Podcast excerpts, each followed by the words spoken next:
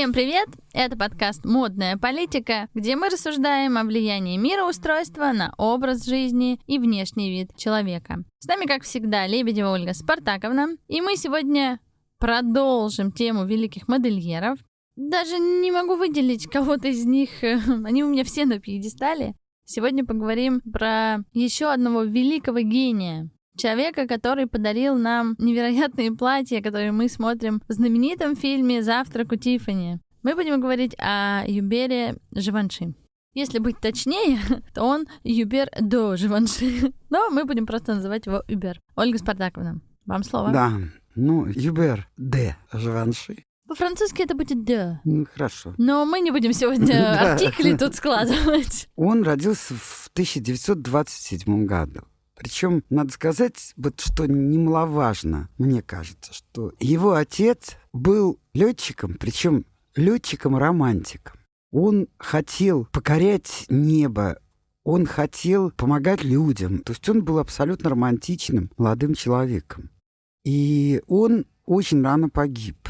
Он погиб в 1930 году, когда Юберу было три года. При этом я хочу еще раз обратить внимание, что мы будем с этим сталкиваться не раз. Допустим, бабушка Юбера была очень интересной женщиной и собирала коллекции кусочков тканей и позволила Юберу гладить их, то есть ощущать тактильность этих тканей и соединять в какие-то цветовые сочетания. Что, так сказать, естественно, очень повлияло на то, и кем стал Живанши, и какого уровня он достиг.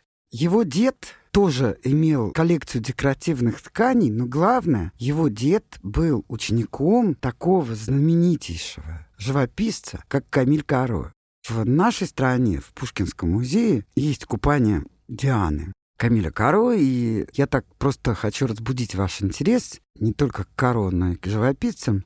Камиль Каро жил очень неплохо, у него была богатая мама, и он был очень добрый человек. К нему приходили художники, хорошие художники, но у которых ничего не получалось с продажей картин, и говорили, поставьте свою подпись, и картину купят.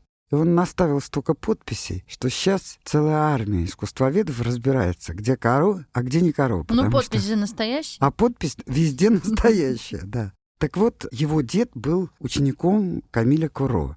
То есть по материнской линии он правнук живописца Бадена. То есть, понимаете, у него потрясающее, скажем так, родословное, не в самом, может быть, каком-то титульном отношении, а именно в творческом отношении. Ну, кстати, его полное имя, сейчас попробую произнести, Юбер Джеймс Таффин до Живанши. То есть его уже имя говорит о его происхождении. Ну, не знаю, знаешь, насколько я понимаю, есть народы, и испанцы к ним относятся, у которых 156 имен обязательно. Причем у любого человека. Просто он выбирает, как его кликать. А на самом деле это так. Ну, я не буду спорить. Но что самое интересное, конечно, на него еще повлияло, что в 10 лет он побывал на выставке самых талантливых модельеров, как она вообще, так сказать. Ну, во-первых, он в Париже поступил в школу изящных искусств, и вот выставка в Париже была, и там было 30 самых элегантных моделей. Вот просто так рекламировалась выставка. 30 самых элегантных моделей. Можете себе представить, вот десятилетний мальчик который уже всем семейством, все, что он видит, подготовлен к восприятию к визуальных искусств, и он попадает на выставку, где 30 самых элегантных моделей выставлены. Я могу себе представить, вот мне не 10 лет, а гораздо больше, и то, наверное, я буду в восторге, когда буду смотреть такую выставку. И, наконец, он поступает в Париже в школу изящных искусств и идет работать к Жаку Фату. Потом он сотрудничает, как вы думаете, с кем? Конечно, с Эльзой Скипарелли. Он еще сотрудничает с Робером Пиге или Пьяже в разных написаниях по-разному произносится, но дело не в этом. Это очень интересный модельер, он совсем малоизвестный, и, может быть, мы когда-нибудь сделаем о нем. Ну, то есть малоизвестный широкому кругу, но известный узкому кругу. И, конечно, он сотрудничает с Эльзой Скипарелли. Более того, он нравится, Эльзе Скипарелли нравится как работник. Она его делает заведующим одним из своих бутиков. И там он встречает девушку, то есть к нему приходит девушка, просится на работу. И он берет эту девушку на работу, никогда о ней никому не рассказывает, но связь с ней была очень глубокой и очень длительной. И девушку звали Бетина Грациани. Можно сказать, что она была его музой. Хотя широкой публике известна другая муза. То, что, Тань, вы уже чего коснулись. То есть завтрак у Тифани и мордашка. Леди совершенства от Хёбер. Да. И надо сказать, что в жизни Живанши все было так очень странно. Например, ему сказали, что вот к вам придет актриса, которая будет играть в Сабрине, конечно. И он решил, что придет Кэтрин Хэбберн.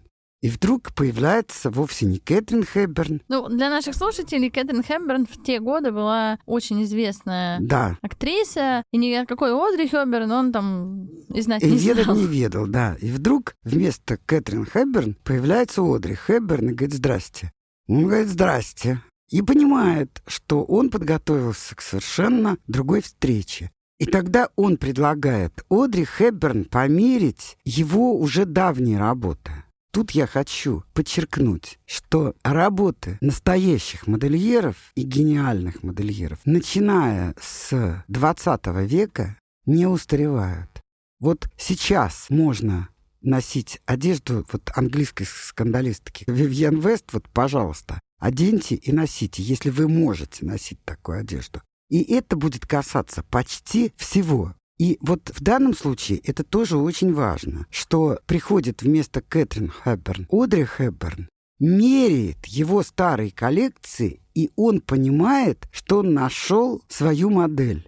Потому что она очень худа, и она влезает вообще во все, что он делает, и, конечно же, выглядит изумительным образом. Так начинается почти сорокалетняя дружба с Одри Хэбберн, и сотрудничество с ней. Ну, знаете, говорят, что французский сыр и мед, виноград и орехи на вот этой тарелке на сырном плато встретились на небесах, да, то есть их союз, он одобрен небесами. Вот, мне кажется, союз Живанши и Оды Хёберн — это из этой серии, потому что они и дружили, и даже вот как-то любили друг друга не в, э, смысле мужчины и женщины, а вот у них какие-то были очень теплые отношения, они творили вместе. И мне вообще кажется, что тогда этого еще не было. Не было культуры амбассадорства. Но если бы их отношения были бы сегодня, то Одри Хёберн была бы безусловным амбассадором модного дома Живанши. Ну, наверное.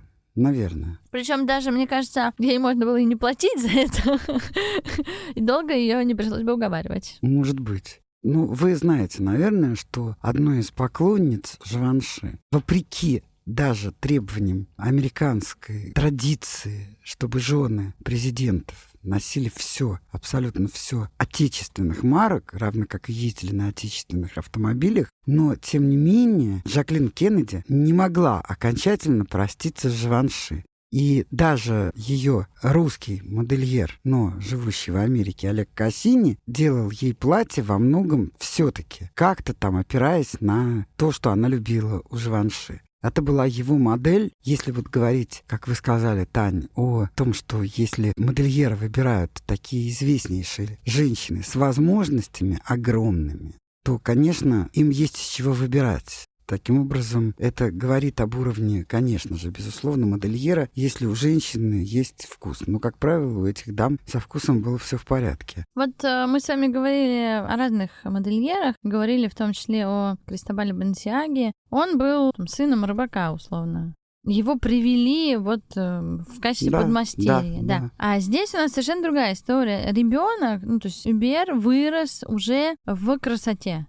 Он был и правнуком, да, человека, который художественно был одарен. Он видел это, он вырос в этом. И внукам. Да, и внуком был. Они оба пришли примерно к одному и тому же. Но стартовые точки у них были абсолютно разные. Ну, да, но тем не менее, они пересекались в одном. Все-таки мудрая мама Баленсиаги и, конечно же, эта мудрая маркиза, которая способствовала и обучению Баленсиаги. И тем не менее, получалось, что мама шила, он точно так же возился с кусочками. Вы понимаете, о чем я говорю? О невероятной важности в воспитании вот сызмальства. Неважно, кем будет ваш ребенок, но вот ощущение цвета, какой-то тактильной осязаемости красоты — это очень важная вещь. И в данном случае, да, Баленсиага вырос в совсем другой среде, но тем не менее он тоже возился с остатками тканей, что дало ему возможность, и не зря же он испортил наряд маркизы. Не зря.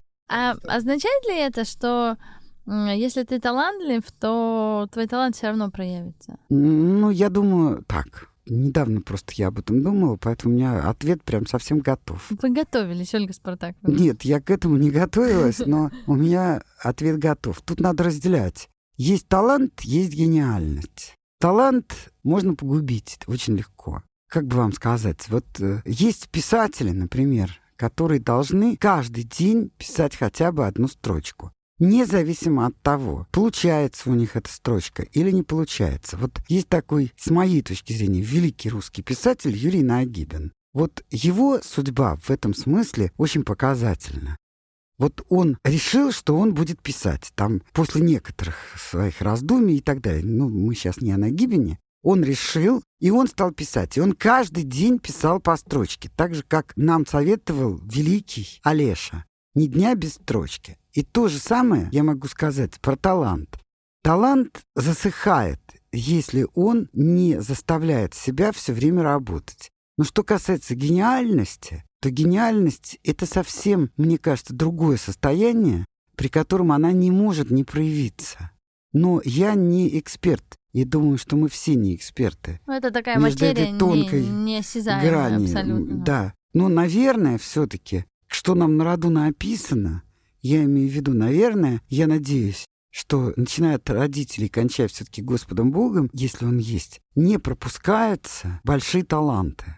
И идут они, вот самое интересное, как-то очень похоже. Вот я к вопросу о тряпочках, которые человек все время там... Ну, на самом деле, я вас понимаю и понимаю тех, о ком мы говорим, потому что однажды мне было, наверное, лет 13, может быть, 12, не буду врать, но ко мне в руки попали лоскуты из модного дома Чепурин. Кажется, что это последний модный дом в нашей стране. Ну, я, конечно, утрирую, есть еще парочка, но из таких вот давно существующих. И я помню, что эти расшитые стеклярусом и бисером, эти просто расшитые какими-то золотыми нитями, эти шелка, это были маленькие лоскуточки, которые меня ввергали просто в дичайший восторг. И вошла ко мне в комнату моя мама и сказала, говорит, что ты сидишь над этими там тряпочками? Я говорю, ну это же, это же, это же вот. Ну ты потрогай, посмотри. Вот, поэтому я разделяю пристрастие к тряпочкам, к очень хорошим, дорогим, породистым тряпочкам и понимаю, что действительно это может вдохновлять. Вернемся к Роберу Пиге. Я думаю, что его называют Пиге, хотя французский язык сложную игру этой буквы осуществляет. Но есть э, ювелирный дом Пьяже, мне кажется, что это два разных дома, потому что дом Роберта Пиге, он сейчас известен исключительно своими ароматами. А ювелирный дом Пьяже существует как ювелирный дом. И вот эти названия пишутся по-разному. Поэтому я, наверное, скажу, в общем, этот вопрос требует изучения. Обещаю, что в нашем телеграм-канале «Модная политика» я доложу, что покажет расследование. Может быть, действительно, это один и тот же дом, и это просто разные ответвления, а может быть, это действительно два совершенно разных дома и два совершенно разных основателя. Проверим. Так вот, Роберт Пике известен в основном сегодня тем, что он обучал Кристиана Диора и Юбера де Живанши. И удивительно, конечно, сам он тоже был талантливым человеком, но он как-то вот не оставил такого следа, как Кристиан Диор и Юбер де Живанши. Вот это вот удивительно. У меня удивительно другое, но это я выскажу, когда мы будем говорить о пиге. Вообще, как бы сказать, вот недавно я думал о Ван Гоге. Например, вот Ван Гога от того, чтобы быть абсолютно неизвестным, отделяло просто совсем небольшой промежуток. И при жизни он так и не узнал сладость такой огромной известности. И вы понимаете, Ван Гога знают даже люди, которые вообще не имеют никакого отношения к живописи, я имею в виду и к удовольствию, получаемому от живописи, или к мыслям о живописи. Он абсолютно известен, Ван Гог. Но он был в пяти минутах от того, чтобы быть абсолютно неизвестным. И только желание одной раз единственной женщины, родственницы там, его брата, ну неважно, сделало так, что он стал известен. Поэтому, понимаете, вот говорить об этом невозможно. Я недавно, ну как недавно, лет 15 назад, а может быть даже больше, видела, что на чердаке какого-то дома в Прибалтике нашли массу работ русского художника, которого можно отнести к импрессионистам. Это были потрясающие работы, но о них так пока вот чуть-чуть не развернули и то до конца не развернули. То есть очень много значит в этом смысле вот какой-то удачи. Другой вопрос, что удача часто приходит с кровью. Ну, короче, в 25 лет наш Юбер... Юнец? Да, юнец. Открывает свой дом моды. Вот, он открывает его на Георга Пятого, а сначала на Альфреда де Виньи. Ну, это не важно, в общем-то. И самым таким знаковым его произведением, действительно от которого просто невозможно оторвать глаз, становится белая блузка с огромными рукавами и воланами. Вот белая блузка, отделанная черными, даже не черными воланами, а отделана белыми воланами окруженными черными кружевами, отделанная или вышивкой. Это потрясающе просто. Я бы опять же вот сказала, что сегодня, когда отчасти в моду очень вошли 50-е годы с их вот длинными юбками, прямыми и облегающими, и вот эта блузка, я даже не знаю ни одной молодой женщины, которая бы от нее отказалась сегодня. Если ей ее показать, просто задыхаться. И вот эта блузка, оказывается, задохнулась не только молодая женщина. Ну, Бердо Живанши считал, что одеть женщину значит приумножить ее красоту. И это определяло весь его стиль и все его работы. Женщина становилась еще красивее, чем она была. Хотя, по-моему, именно он сказал, что самое большое умение сделать женщину на улице в толпе незаметной ну, конечно, элегантный, конечно. Но это не далее. отменяет того, что ее ну, можно да, сделать да, незаметной, да. но приумножить ее красоту. Наверное, еще, знаете, дело в том, что он сам был настолько красив, что ему хотелось, чтобы любая женщина соответствовала по уровню красоты ему. Ну, он просто, это даже не Аполлон, он, он потрясающе красив. Нет, я он гораздо интереснее, чем Аполлон. Обещаю вам, я покажу его портреты, и не говорите потом, что я не предупреждала вас, что понадобится волокордин. Очень красивый Я мужчина. бы сказала, что Аполлон очень условно красавец, он все таки очень женственен. А Живанши красавец, просто замечательный красавец. Но вот он красив, но он все равно мускулинный. Ну, конечно. Ну, просто вот э, мы только обсуждали с вами Лорки, и мы только с вами обсуждали Балентиагу, давеча на записи. А вот он очень красив, но при этом очень мускулинен. Это редко. Бывает, что вот что-то более мягкое, что-то более... А вот он прям ну, мы же с тобой любим мужчин, а не что-то более мягкое, более еще какое-то там, понимаешь? Все принято.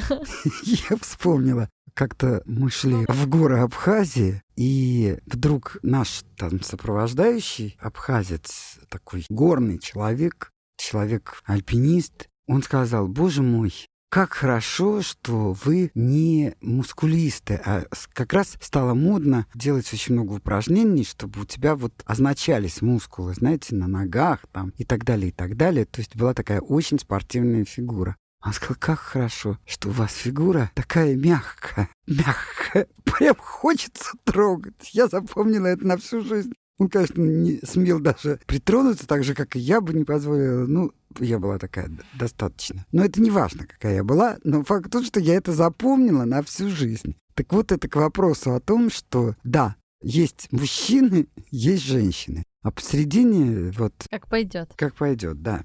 Короче, в 1953 году он знакомится с Баленсиагой. И очень много берет от Баленсиаги. Очень много. В том числе и то, что он не подпускает журналистов вообще 8 недель когда выходит коллекция. Вот вышла коллекция 8 недель, он не подпускает журналистов, потому что он хочет узнать мнение клиентов, а не мнение клиентов, на которых подействовало мнение журналистов. Вот это мне показалось очень интересным. И почему интересным? Не с точки зрения, конечно, коммерческой. Я думаю, тут как раз наоборот. А с точки зрения попытки узнать честно, пользуются ли у клиентов твои изделия, или они покупают под разговорами журналистов, скажем так, и опираясь на мнение журналистов. Вот это, мне кажется, очень интересным и важным. Это даже, я бы сказала, инновационно абсолютно, потому что сегодня это невозможно. Сегодня всех двигают средства массовой информации, официальные и Конечно. неофициальные, такие как Инстаграмы, Телеграмы, ТикТоки, ну и далее по списку. И поэтому ты свое мнение иногда даже не можешь сформировать, если у тебя его нет или если нет зачатков вот этой индивидуальности. Ты просто поглощаешь то, что тебе дали. Тань, я с этим не согласна. А обоснуйте, вот почему вы не согласны? Сейчас мы потребляем то, что нам навязывают. То, что нам показывают Телеграм, Инстаграм, ТикТок, у кого он есть, Фейсбук, ну у кого что есть. И мы все равно находимся под давлением информационного поля перенасыщенного, которое заставляет нас делать выбор. Даже если, кстати, вот, вот вы меня всегда спрашиваете, а что заставит тебя сделать выбор, если ты не согласна? Да я не знаю, может быть и заставит. Иногда смотрю и думаю, может мне тоже это надо? Ну потому что информация и частота повторений одной и той же информации, ну колоссальная, и ты уже думаешь, блин, наверное, это то, что я хочу. Ну это как 25-й кадр. Ну, я не согласна, потому что я хочу тебе сказать. Очень давно выяснили там специалисты, социологи, психологи, не знаю еще кто еще, что 25% членов любого сообщества независимо от того, это Азия, Африка, Европа, 25% любого сообщества не в состоянии закончить даже начальную школу. Это первое. Во-вторых, для того, чтобы противостоять тому, о чем ты говоришь, требуется очень большая уверенность и сильный ум. А этот сильный ум дан, к счастью или к сожалению, но из твоих слов, к счастью, производителей далеко не всем. И поэтому всех, ну, с точки зрения производителей, скажем так, можно убедить огромной рекламой. И реклама позволит вот что-то покупать. Хотя на самом деле я думаю, что очень много значит даже в таких глобальных производствах то, что называется из рук в руки. Хотя я понимаю, что те дамы, во всяком случае из тех, что я знаю, которые могут себе позволить, скажем так, одежду от кутюр или очень дорогих производителей, у них всегда какая-нибудь беда с мозгами.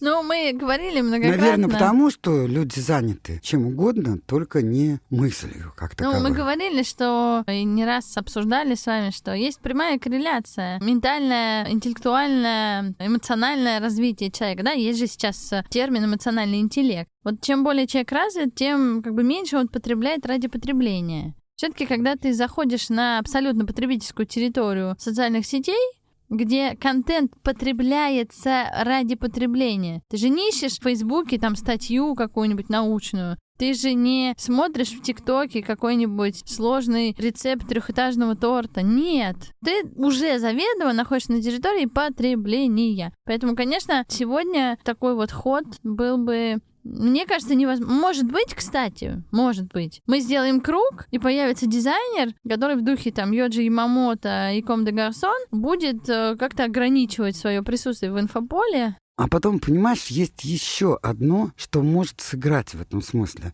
Когда ты обладаешь тем, чем не обладают другие, и не потому, что у тебя есть деньги, а у них нет, а потому что это вообще мало, то масса людей будет очень рада урвать вот, вот ровно это от того, что у других нет.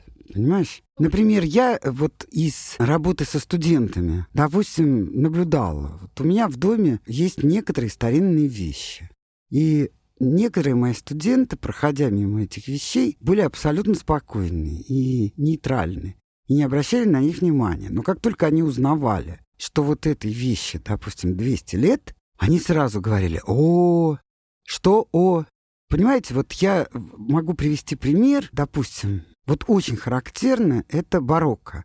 Хотя барокко на самом деле выросла на трагедии, но вот если, допустим, сегодня барочный чайник показать человеку, который, ну, вроде бы современный человек, он скажет, ай, все-таки я такой чайник не куплю. Но если на этот чайник есть бумага, что этот чайник сделан в 1720 году, то сразу, моментально, какая-то невероятная оценка. Вот то, о чем мы с тобой говорили, я никогда не забуду у моих, скажем так, приятелей и соседей по дому. Очень часто собирались люди, пили чай, и они подавали сервис. И все пили из этого сервиса. А потом какой-то большой знаток перевернул чашечку и выяснил, что это сервис по заказу Николая II сделан. По-моему, Николая II.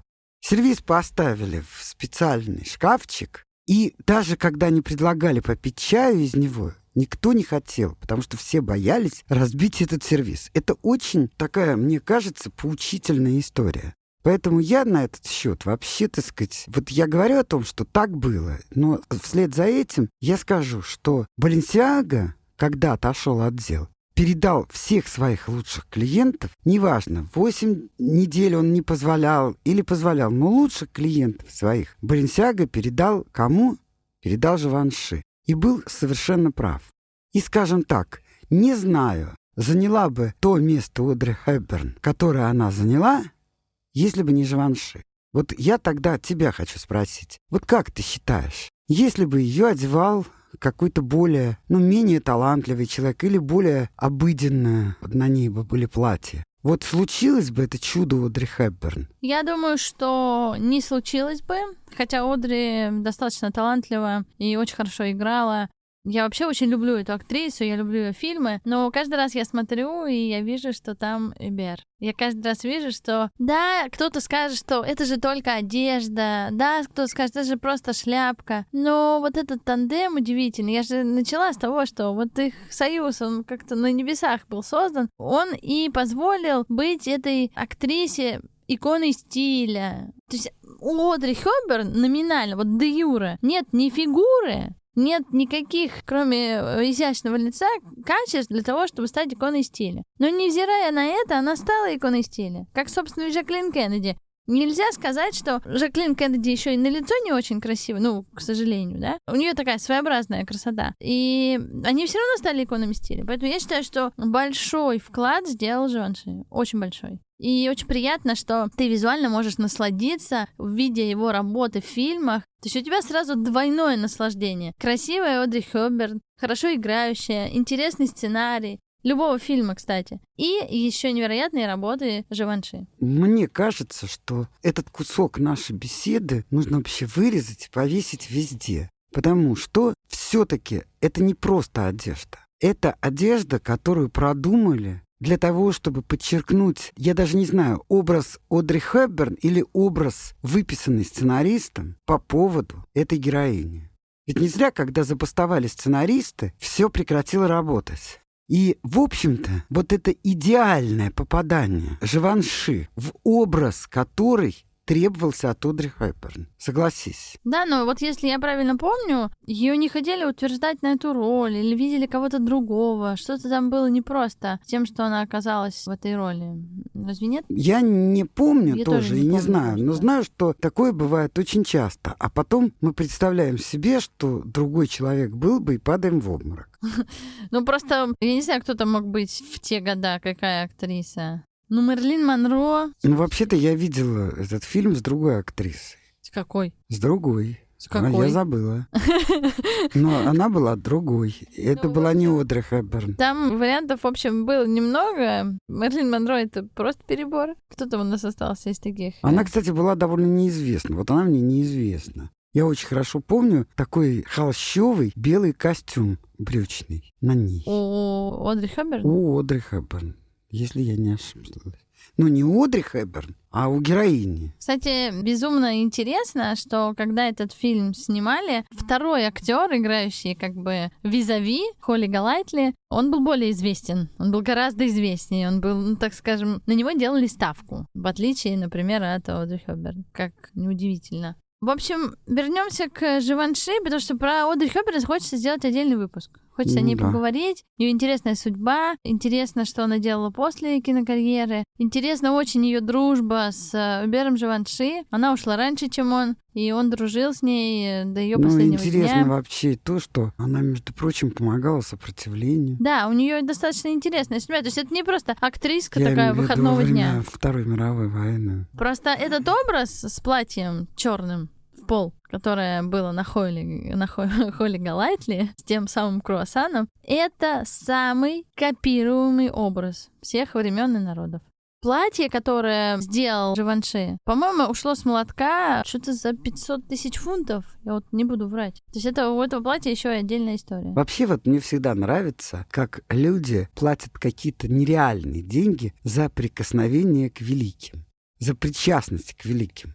В принципе, конечно, Живанши гений, но уже если он сделал это платье, то можно при желании сделать второе такое же. Ну, давайте так говорить, если будем честны. Сделаю ответвление. Вот э, платье черное в 2006 году ушло, да, на Кристис, там за 500 тысяч э, фунтов примерно. А вот буквально свежая новость, вот мне кажется, прошлой недели мы писали об этом знаменитом свитере принцессы а. Дианы в овечке. Никто тогда, когда мы сделали этот пост, не придал ему особого значения, хотя у него была реинкарнация, эта марка выпустила новые, ну, прочтение там этих свитеров. А он ушел с молотка за, по-моему, 1,4 миллиона долларов. Хотя принцесса Диана, в общем-то, была экс-принцессой Дианы. Вообще принцессой, кстати, она никогда не была, но была вот такой знаковой иконой стиля и, мне кажется, таким главным символом женского сопротивления против обязательных каких-то этих браков вельмож. Я назову их вельможами. Я не хочу затронуть чувства верующих поклонников, верующих поклонников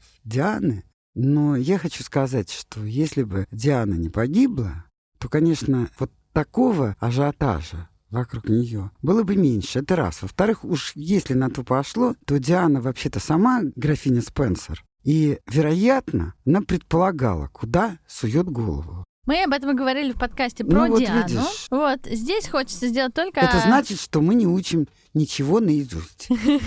Вот. А все прямо знаем и сразу говорим. Все онлайн, все онлайн. Да. Просто я к тому веду, что вот это платье ушло, это достаточно... Ну, для 2006 года это был рекорд стоимости.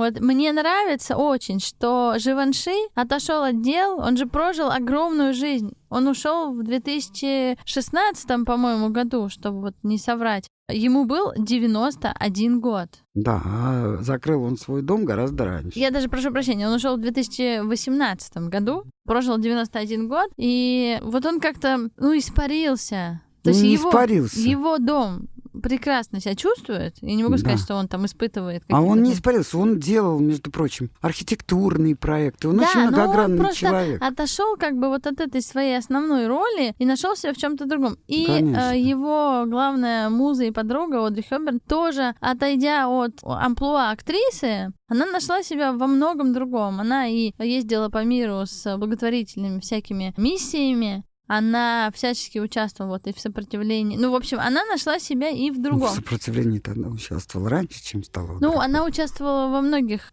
как сказать, явлениях, миссиях Красного Креста и так далее. И поэтому мне нравится, что жизнь таких людей не закончилась, ну, как это часто бывает, да, вот э, не получилось построить империю, все, там, я больше не хочу, я уйду, там, не знаю, в запой, что там, закончу как какой-нибудь известный... Ну, может быть, знаешь, я от одной одной женщины, которую считала не очень умной, услышала одну замечательную фразу. И мне показалось, она очень правильной. Человек живет не так, как он хочет или как ему нравится, а так, как у него получается. Причем это, мне кажется, касается даже тех, кто думает, что он живет по накиданному плану. Есть такие люди, которые имеют план жизни и стараются его выполнять. Но думаю, что все равно человек живет так, как у него получается. Может быть, я не права, может быть, это очень плохой тезис, не стимулирующий тезис. Я допускаю это, но тем не менее. Вот, э, пожалуйста, скажи, мы говорили уже о том, как повлиял Блинсиага на некоторые придумки. Я как раз хотела, чтобы мы вернулись к этому, потому что мы затронули тему интересного подхода Баленсиаги вообще к организации коммуникации с внешним миром. Да, вот выходит коллекция, да. 8 недель, ну, назовем это 8 недель тишины. Угу. И Живанши это прекрасно перенял. Но Живанши же перенял еще и форму. В том-то и дело. Вот Живанши, кстати, перенял прежде всего умение Баленсиаги отделаться от лишнего. Назовем это чистотой стиля. Вот когда я своим студентам раньше всегда говорила, что снимите все, что можно снять с себя. И вот то, что вы не можете снять, вот я имела в виду украшение, вот это и будет замечательным украшением. Потому что это великий талант мешать все несовместимое. Бывают такие таланты, но встречаются очень редко. Мне просто кажется, что Баленсиага помог Живанши как бы раскрыть грани возможного. Потому что для Баленсиага невозможного не было. Грани формы. Все, с чем он был не согласен, и все, что он хотел поменять, он брал, менял и Да, я знаю. переворачивал с ног на голову. И мне кажется, вот Живанши тоже этим пропитался. Живанши был, конечно, гораздо скромнее. Он и сам был очень стеснителен, да, он был осторожнее, но он это как-то впитал. Тоже очень красив. Он был красив как бог. Вдвойне, э, как бы, уважаю очень красивых мужчин, которые еще и стеснительные. Как правило, это бывает очень редко. Так вот, благодаря Баленсиаге, наверное, под его влиянием, Живанши делает платья-мешки. И они невероятно хороши. Вот просто невероятно хороши. И хотя у платья-мешка длинная жизнь, она появилась еще в эпоху модерна, вот такие мешкообразные платья, они тогда не стали популярными, и их забросили, хотя они уже предлагались. И, в общем-то, я могу сказать, что и когда Живанши предложил платья-мешки, то они долго не становились очень популярными. В отличие от теперешнего времени, когда, мне кажется, это уже вошло в классический обиход. То есть я знаю почти каждую женщину, у которой обязательно есть одно свободное платье, мешковатое. Если у женщины хорошая талия, можно ее перевязать. Если у нее не очень хорошая талия, да здравствует, носи так. Если захочешь дать какой-то акцент, чтобы убрать взгляды от того, что на тебе платье мешок, и всякие размышления весьма интересные, что под этим мешком, вот это и называется, наверное, эротизмом, то можно дать очень много акцента на воротник или на плечи, как-то украшенные. И это уводит от мешкообразного платья. Ну, Кристобаль очень много работал с формой. Вообще, ну, мы говорили об этом в отдельном подкасте про Балентиагу. А здесь хочется отметить, что два великих модельера, как-то вот они правильно, не знаю, сдружились, как вот это назвать? Как-то правильно друг друга поняли. У них же не было конфликта, как там у Эльзы Скиапарелли и, и Диора, да, или как у Шанель. Ну, у Шанель были конфликты почти со всеми. Ну, как бы... По-моему, кстати, кроме Ну, Балентиаги, но я не буду... нее не было конфликтов с немецкими офицерами, когда Париж был под Ну, это... немецкой оккупацией. Не это. Тань, почему вот все-таки люди не признают наличие таланта и наличие причин, которые не дают ему развиться в той мере, в какой могли бы? Потому что этика и нравственность — это тоже некие черты, которые присущи или не присущи талантливому человеку, и если они присущи, то это озаряет все, что он делает. В отличие от Шанель, в которой не было такого озарения, на мой взгляд. Хотя она совершенно, конечно, замечательно придумала вот этот простой стиль, который укоренился. И много чего она сделала замечательного. Ну, она не была так э, феноменально талантлива. Да, и плюс ко всему у нее не было такого феноменально приятного лица, как у той же Одри Хепберн, например. Я думала, вы скажете, как у Баленсиаги. Или Баленс- как у Баленсиаги. Но у Баленсиаги это не просто приятное лицо. Это вообще какое-то сборище фантастически красивых мужчин. Джованши или Баленсиага? Мне же ванши. Мне вот тоже. Я, я, я- они, они все красивые, это какой-то вот отборный Да. отбор такой. Вот, но Живанши, он был мускулинно. Я даже не знаю, он, он, он был, ну, он был очень красив. Да. Не как Аполлон, мы как-то уже обсуждали, что Аполлон не так красив. А скажи, мы говорили о фильме «Сабрина»? Еще не дошли, давайте А, поговорим. есть, да. Ольга Спартаковна просто листает свою особую тетрадь, где она делает себе заготовочки. У нас нет сценария, не пугайтесь. Да, да. Просто то, о чем хотелось бы поговорить. Так вот, фильм «Сабрина». Живанши считает, что сейчас придет Кэтрин Хэпберн. Появляется Одри Хэпберн, которую он знать не знает.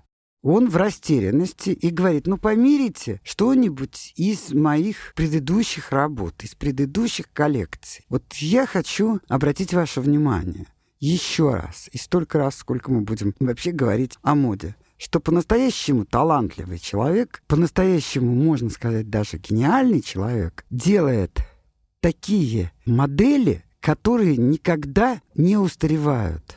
То есть из предыдущих коллекций женщина, которая приходит играть в фильме, который грозит стать очень успешным, и приходит не на какую-то мелкую студию в маленьком малоизвестном государстве, а приходит на известнейшую студию и играть в известнейшем фильме с известнейшими актерами. И ей дают платье, ну, померить там из предыдущих коллекций. И она меряет и становится на 40 лет подругой Живанши и практически его одной из основных его моделей. Причем она не становится его любовницей, то что, скорее всего, у него есть кто-то другой. А именно она становится подругой на 39 лет. Вы понимаете, До что самой это своей такое? смерти. До смерти. Причем смерти ранней, давайте так говорить. И смерти вот от той болезни, которая косит очень многих. С Сабриной, с фильмом, получился скандал. Такой небольшой. И мне очень горько, что одна из моих любимых, хотел сказать, творцов, ну да, одна из моих любимых творцов это Эдит Хэт, о которой мы уже, по-моему, когда-то говорили. Одна из любимых моих, любимейших художников по костюмам, сделала для забавной мордашки всего одно платье. А при этом все остальное делал Живанши. Живанши.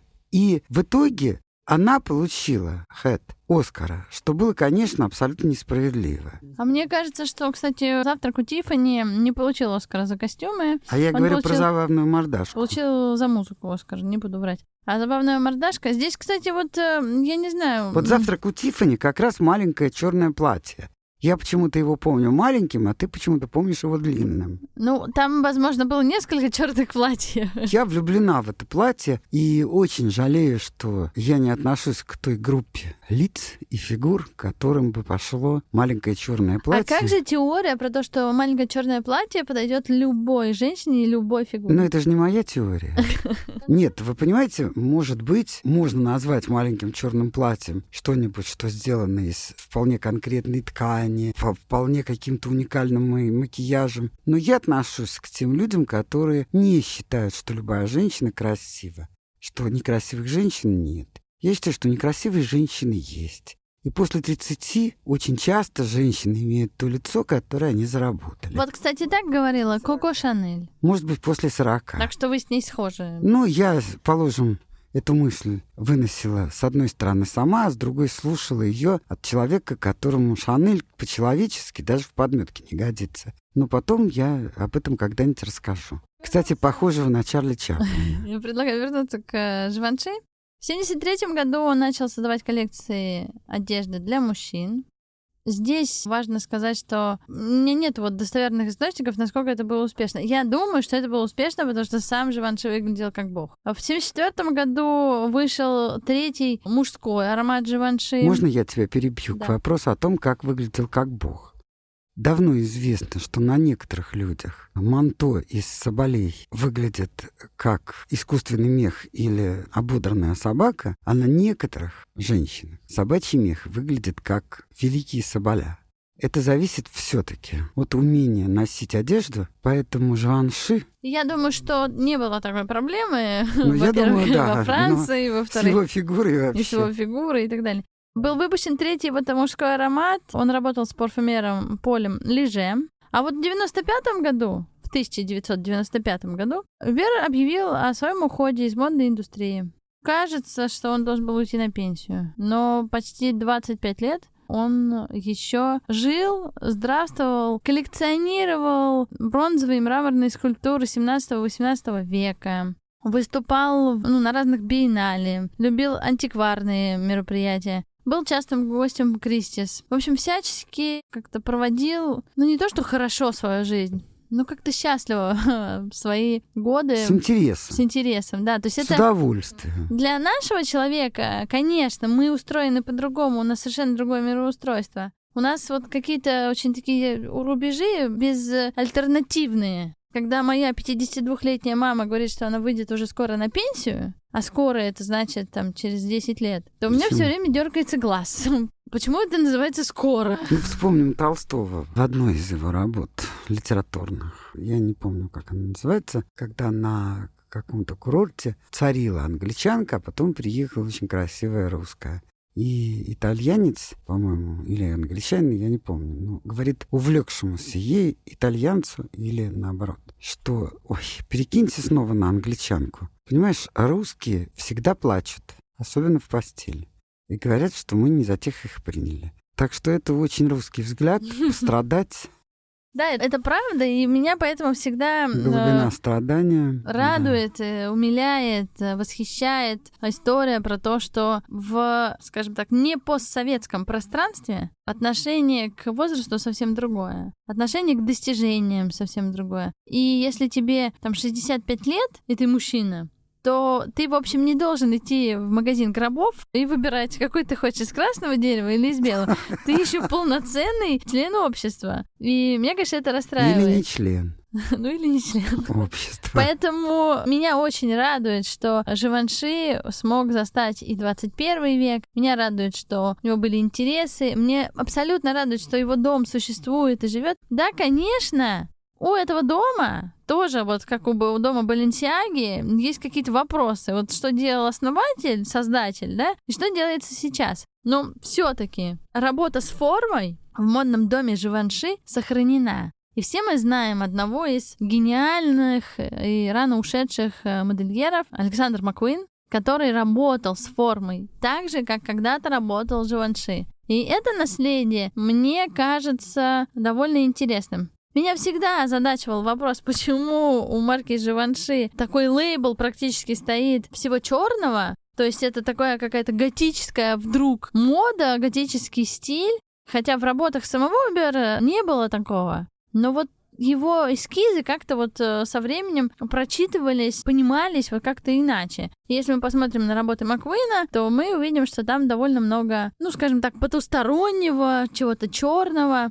Ну, достаточно э, там интересный взгляд. Но тем не менее, я не могу не проводить параллели с Баленсиагой, тем не менее, наследие Живанши там живет. Работа с формой. Уникальная работа с формой, другая форма какая-то инновационная форма. Все мы помним коллекцию, где Маквин выпустил невероятные туфли. А у Баленсиаги, ну, все мы знаем, что у Баленсиаги, к сожалению, Баленсиага сегодня и Баленсиага в годы создания модного дома, это, конечно, две большие ну, разницы. Конечно. Я предлагаю заканчивать наш подкаст. Живанши я люблю сердечно. Вот есть бренд, который у меня, что называется, для головы. То есть я абсолютно разделяю взгляды Коко Шанель. Взгляды ее на женщин, как она хотела их освободить, раздеть и вообще всячески, не зная, что она внезапно феминистка, была феминисткой в своих Есть работах. модельеры, о которых не всегда хочется говорить публично. Какие-то стороны их жизни, не хочется о них публично говорить, потому что я знаю массу людей, которые бесконечно уважают Шанель, и до сих пор ставятся балеты Шанель. Ну вот Шанель у меня для, как сказать, для головы. А Эльза Скиапарелли у меня для души. Конечно. А вот ну... Джованши у меня для сердца. А вот мне кажется очень интересным, ну я не знаю, в наших ли программах или каких-то других, вот посмотреть на этот феномен. Вот я не знаю ни одной необразованной, красиво одетой, вообще не одетой, никак. Женщины, которые бы, даже мужчины, которая бы не слышала про Шанель. Но при этом я знаю массу людей, которые понятия не имеют о том, кто такой Баленсиага. Ну, сегодня Баленсиага равно Дем на Гвасалия, поэтому мы... Да и Дем на Гвасалия у твоего, кроме двух Моего его главное. поклонниц. Ну, скажем так. Ренат Литвинова да, и еще какая-то. Наша певица вот. Земфира. Да, Земфира. Ну, не будем нет, продолжать конечно. эту тему опасную. Вот, поэтому я хочу сказать, что это все. Я сейчас говорю о каком-то массовом помешательстве. Вот массовом. Допустим, тот же модельер Пуаре, который был забыт напрочь, на которого писали карикатуры. Какие уходит Пуаре, приходит Шанель. И Пуаре в это какой-то выживший из ума уже накидке, и идет такая современная Шанель, и кто бы мог подумать, что когда его уже не будет, когда он умрет в нищете, причем не будучи геем, любя свою жену, которая от него уйдет, которую он вдохновлялся. Про Поля Пуаре сделаем отдельный И выпуск. при этом, при этом сейчас нет модельера настоящего, который бы не сказал, что он много учился у Пуаре. У него вторая жизнь началась, потому что он великий модельер. Понимаю, поэтому и говорю, что Живанши у меня для сердца. Я смотрю да. на работы Живанши, и мне сразу становится теплее, лучше. И мне нравится очень, Мне что... кажется, что если бы вы познакомились, он бы для тебя лично что-нибудь сделал. Да, вот я сожалею, что этого да, не случилось. Да. Я предлагаю заканчивать наш подкаст. Подписывайтесь на наш телеграм-канал «Модная политика». Ищите нас на сервисе Help Me Now на сайте helpmenow.space. И всем хорошего дня! thank you